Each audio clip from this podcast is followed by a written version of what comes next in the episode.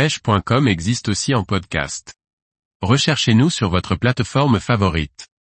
La sèche en edging, lancer ramener sa turlute en zone portuaire. Par Guillaume Fourier.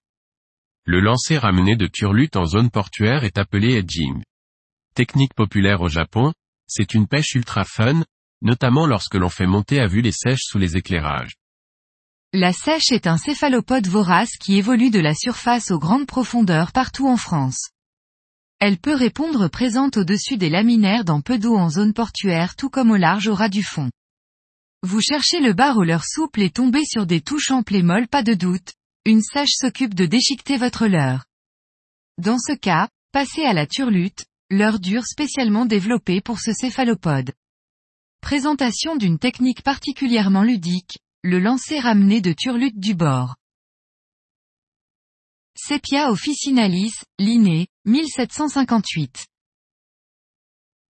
Appelé Sepia, casseron, petit, castron, petit, margate. Ce céphalopode possède un corps de forme ovale abritant une coquille interne, l'os de sèche. Il a une nageoire tout le long de son corps et sa grosse tête porte deux yeux latéraux et cache une bouche pourvue d'un bec. Il possède dix tentacules porteurs de ventouses. Sa peau qui peut changer brusquement de couleur sous l'action d'un cerveau très évolué. Il est possible de tomber sur de la sèche à la ligne libre, au flotteur, au lancer ramené d'appât, en dérive au vif et en dérive au mort. De même qu'au leurre on peut en piquer en dandine, turlute en potence, et au lancer ramené de l'heure dure. Ceci dit, si le leurre ou l'appât ne sont pas équipés de couronne spéciale céphalopode, la sèche aura peu de chances de se piquer. La pêche la plus amusante pour rechercher ce céphalopode est bien le lancer ramené d'un leurre appelé turlute.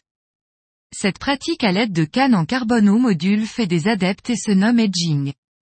Si la sèche se pêche souvent entre 6 et 30 mètres de profondeur en bateau, nous cherchons ici des sèches postées dans les zones portuaires entre la surface et 10 mètres de fond. Les zones éclairées et parsemées de roches sont les meilleurs spots.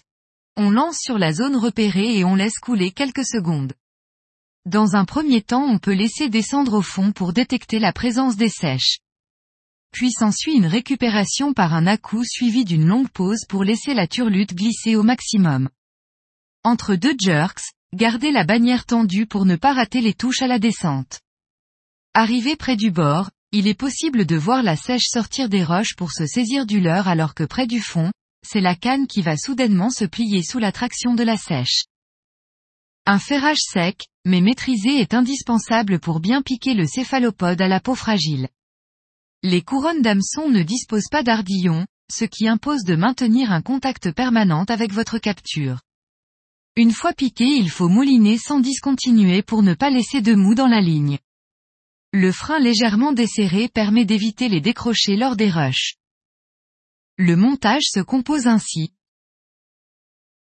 Nœud de raccord, nœud pexet. Tresse, 0, 12 à 0,14 mm. Fluorocarbone, 0, 24 à 0,35 mm. Turlute, taille 2.0 à 4.0.